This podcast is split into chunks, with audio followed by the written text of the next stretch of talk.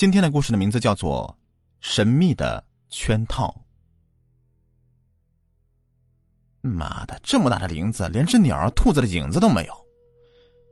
卢旺嘴里面是骂骂咧咧的，烦躁的用猎枪拨开挡路的树枝。在前面领路的猎犬大吉回过头来看了看他，像是对主人有话要讲。大吉，别走了，在这里歇歇吧。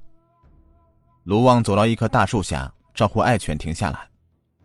大吉轻吠一声，驯服的走到主人脚下伏下，还竖起尾巴，不停的摇动。卢旺把猎枪倚在身边，从衣兜里面取出一支香烟，点燃，悠然的吸了两口。想到早上刚发现这座又大又密的林子时，满心的欢喜，满以为这趟必定是满载而归，谁知道白转半天呢，却一无所获，心中不禁的烦恼起来。正伏在地上休息的大吉突然警觉的伸直脖子，竖起耳朵向左前方注视着。不远处一棵大树后面，一头白狼悄悄的探出半个头来，向这边窥视。大吉汪了两声，猛地窜起来，箭一般的向树后面扑过去。卢旺也迅速抓紧猎枪，跳起来，紧跟在大吉身后。那白狼十分狡猾，在密林中左穿右绕，卢旺跟的是头晕眼花的，根本无法瞄准射击，但依旧是与大吉穷追不舍。追到一处稍微空旷的地方，白狼忽然的失去了踪迹。卢旺大失所望，只好与大吉停下来。这时候已经接近黄昏了，密林中是十分昏暗的。卢旺正打算坐下歇息一会儿，却意外的发现地上躺着一支遗弃的猎枪，于是就弯腰捡起来查看。这猎枪不知什么时候被遗弃的，枪管等金属部位已经生满了铁锈，但是看起来有些零件倒是还可以用的。正仔细看那猎枪呢，忽然大吉连连后退几步，昂着头，神经质的狂吠起来。神态仿佛有些惊慌。卢旺抬起头来一看，眼前是一棵歪脖子大树，头顶的横枝上面系着一根青色的彩带。这时，一阵阴凉的风吹过来，树上的彩带轻轻的飘荡着，在昏暗的林子里划出一道炫目的青色光环，荡人心魄。哇，真好看！这是什么布做的？卢旺失声惊叹着，他放下猎枪，不再理会大吉的犬吠，抬高手把彩带解了下来，放进眼前细细的观看。那布料触感柔软细腻，色彩绚丽悦目，在光线下仿佛还会流动。虽是在林子里暴露太久了，却一点也不显得陈旧。卢旺哪里曾见过这样的如此神奇的布料啊！看的是神迷目眩，久久不忍放下。大吉依旧是在狂吠不止。卢旺惊醒过来，看着手表，已经将近下午六点，估计今天再也不会有什么收获了。向大吉喝道：“别叫了，天快黑了，回家去。”收拾好那根彩带和猎枪，循着原路出林子。回到村子时，已经是暮色苍茫。妻子玉芬听到了狗吠声，忙从屋子里面迎出来，就说：“怎么这么晚才回来呀？担心死我了。怎么，今天没东西打？”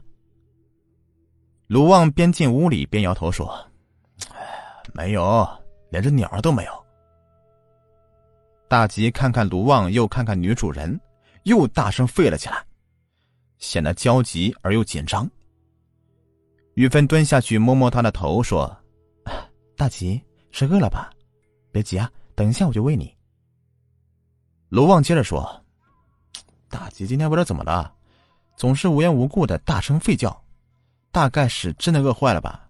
哎，你赶快的喂喂他吧。”他放好猎枪，又对妻子说：“你不用等我吃了，我先到智慧家走一趟。”什么事啊？这样急？吃饭了再去吧。不了，我很快就回来的。智慧呀，是卢旺自幼玩大的好友，如今在县城里面当裁缝，这几天呢，正巧回到村里。灯下，志辉轻轻的抚摸着那根彩带，惊叹不已，又取来一面放大镜，凑近彩带，仔细的研究了半天，这才抬头说：“这么神奇的布料，我也还是第一次见到。我怀疑它就是传说中的清朝时的七色锦。”哎，不过，志辉又翻翻手中的彩带。七色锦的制法是早就失传了的，成品也极少流传下来。我只是偶然听到县城里的老裁缝说过，以及在古籍中看过记载。卢旺听的是大感兴趣，问：“哎，那么他究竟是不是啊？”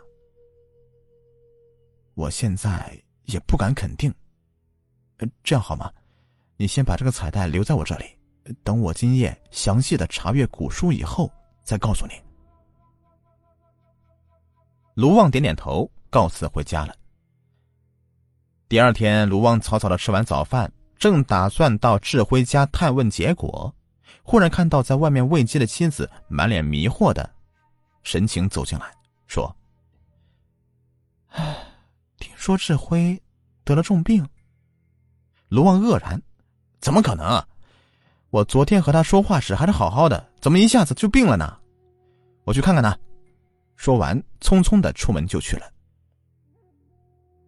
志辉果然病了。卢旺来看他的时候啊，他正颓然的卧在床上，面色蜡黄，眼神暗淡，毫无神采，看样子病得不轻。他看到卢旺嘴皮动了动，却连说话的力气都没有了，只费劲儿的给抬起手来，指指旁边方桌上的彩带。卢旺心头一阵内疚，他肯定是因为昨天夜里面查阅有关于青色锦的古籍熬了夜了，加上思虑过度才犯了病。哎呀，都怪自己不好，弄了这么根彩带过来，害得人家只会生病。他俯低身子轻声问：“你是不是觉得很难受啊？看医生了吗？我帮你叫陈大夫过来。”陈大夫很快就来了。把了半天脉，又向病人家属询问了好久，也看不出个所以然来，只含糊的说病人血气本虚弱，因熬夜啊引起虚火上升。随后呢，开了几剂补中药气、清心降火的中草药，嘱咐家属几句就离去了。卢旺心怀内疚，自荐到县城药店去抓药，回来呢又帮忙熬药，伺候病人。只折腾到了晚饭的时候才回家里，临走时顺便取回了那根彩带。回到家中，玉芬叫他吃饭也不愿吃了，径直走进房中，在一张藤椅上面独坐。他取出那根七色彩带，边轻轻的抚摸，一边回想今天的事情，越想越是纳闷连天黑了也不愿起身去开灯。后来，玉芬几次走进来，关切的探问他，他都不大爱搭理。玉芬一赌气，也不再理他，独自上床睡了。卢旺坐在藤椅上，也逐渐的昏昏沉沉的入睡。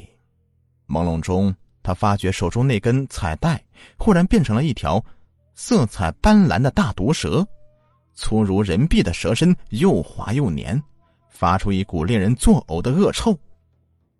那蛇吐着腥臭的信子，缓缓的游上他的肩头，一圈一圈的绕在他的脖子上，突然用力勒紧了身体。卢旺大惊，忙伸手去想拉他，但毒蛇越勒越紧，他感到呼吸越来越困难，几乎要窒息了。大急之下，便从梦中惊醒过来，身上的衣服早被汗水给浸湿一大片了。